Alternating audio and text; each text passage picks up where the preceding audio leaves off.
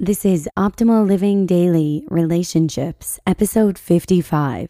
Note to parents of adolescent kids stay out if you want in by Dr. Tim Loving with scienceofrelationships.com. Happy Friday, everyone, and welcome to the relationships edition of Optimal Living Daily.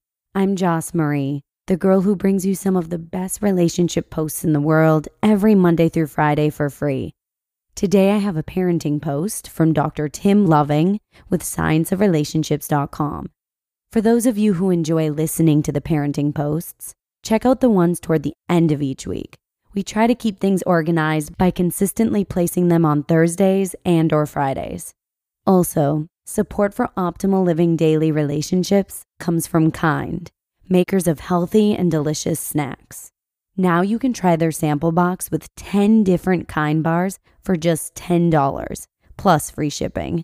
That's a $20 value. For details, go to kindsnacks.com slash living. And with that, let's hear today's post as we optimize your life. Note to parents of adolescent kids stay out if you want in by Dr. Tim Loving with scienceofrelationships.com.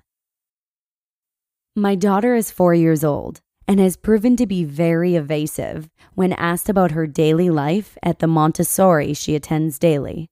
A typical dinner conversation will go something like this Me, how was your day? Her, boring. Me, what did you do? Who'd you play with? Her, nothing. That pretty much captures it. And I will admit that it absolutely drives me crazy. Why? Because if the details of her private life are this elusive to me now, there's no way I'm going to make it through her adolescent years without some intense therapy. I always want her and our son to feel comfortable confiding in me and keeping me informed about what's going on in their lives something that will become increasingly important as they age and spend more and more time in their own private social worlds. Researchers refer to this as parental knowledge, or the extent to which parents know about their kids' friends and activities. Not surprisingly, parental knowledge is good.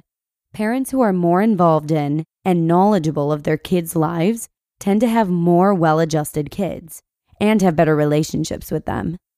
But gaining that knowledge isn't necessarily easy, especially as kids mature and develop a reasonable expectation of privacy and autonomy, which is also a mark of healthy behavior.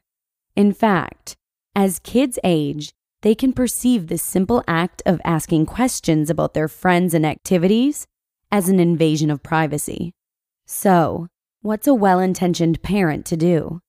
According to a recent study published in the journal developmental psychology, the answer is fairly simple back off.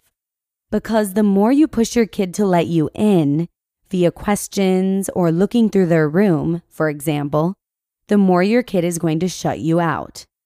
To come to this conclusion, the researchers asked almost 500 Dutch adolescents, about 13 years old on average, older than my daughter, but a good indication of what's on the horizon, to indicate how much they felt their parents invaded their privacy. For instance, my parents butt into my private matters. The kids and their parents also completed a measure of adolescent secrecy, indicating how much kids kept things from their parents, such as Do you hide a lot from your parents about what you do during nights and weekends? For parents, the survey asked questions like Does your child keep a lot of secrets? Finally, Parents indicated their degree of parental knowledge. For example, do you know which friends your child hangs out with in his or her free time?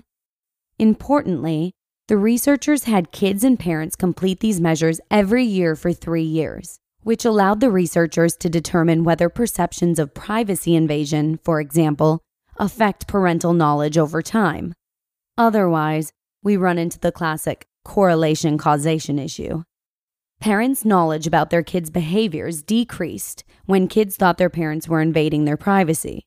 In other words, when kids felt their parents were prying, they kept more secrets from their parents, and the parents learned less about what was going on in the kids' lives. mothers were especially attuned to this dynamic. Specifically, for moms, the pattern works like this Kid feels mom invades privacy, leads to kid becomes more secretive, leads to mom picks up that kid is becoming more secretive, leads to mom feels she knows less about kids' friends and activities. You can imagine the vicious cycle this creates. For dads, kids' perceptions of privacy invasion led to dads feeling less knowledgeable, but dads' perception of their kids' secrecy didn't predict their parental knowledge. The researchers suggest dads, generally, aren't as in tune to their kids' secrecy attempts, but instead rely on moms to let them know what's going on. What's the take home point of all this? As the authors put it, quote, the results suggest that in absence of strong concerns, parents should avoid behaviors that clearly prompt feelings of invasion. Even when parents attempt to acquire information without children's knowledge, such as by snooping or eavesdropping, youths are often aware of such behavior. End quote. And when, not if, they figure it out, they're just going to shut you out even more. For me, what these results mean is that I'm going to keep doing what I'm doing, asking my daughter about her day in life, but I'm not going to push it. By asking, I maintain a steady expectation that dad always asks me about my day. Thus, maybe, just maybe, when I ask her about her first date, she'll perceive my question as normal and not prying. Because if she thinks I'm prying, then this is one nosy father who has a whole decade of angst waiting for him. I study relationships. I am inherently nosy. And if she chooses to be evasive, at least now I know she's just exercising her right to privacy. And maybe my understanding that fact will open her up after all. Of course, the irony in all of this is that I probably don't want to know what's really going on anyway.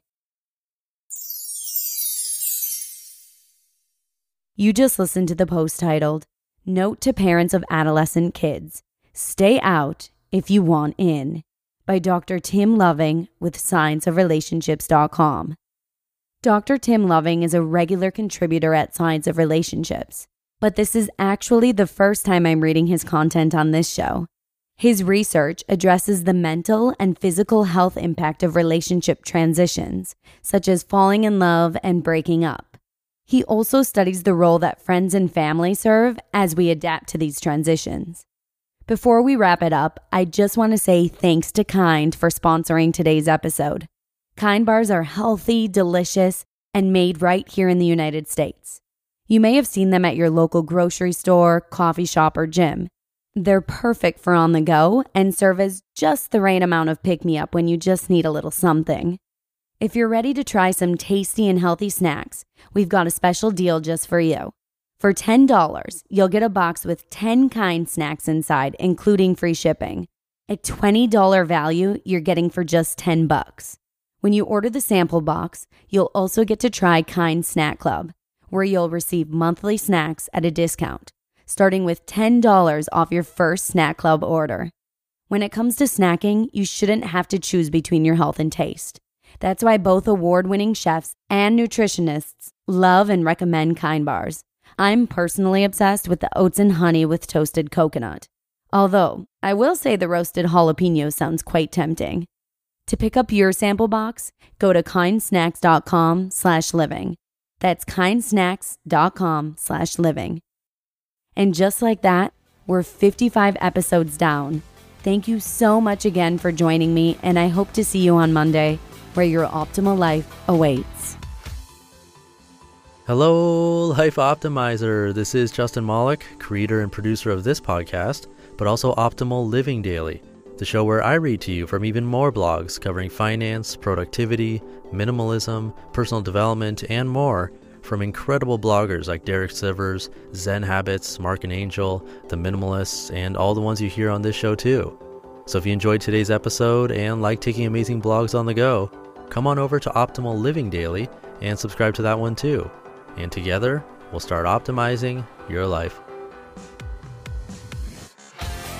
You've been listening to Optimal Living Daily. Be sure to hit the subscribe button to stay up to date on each new episode and head to oldpodcast.com. That's O L D podcast.com for a free gift as well as more actionable tips and resources to help you maximize your potential. Thanks for joining us, and remember, your optimal life awaits.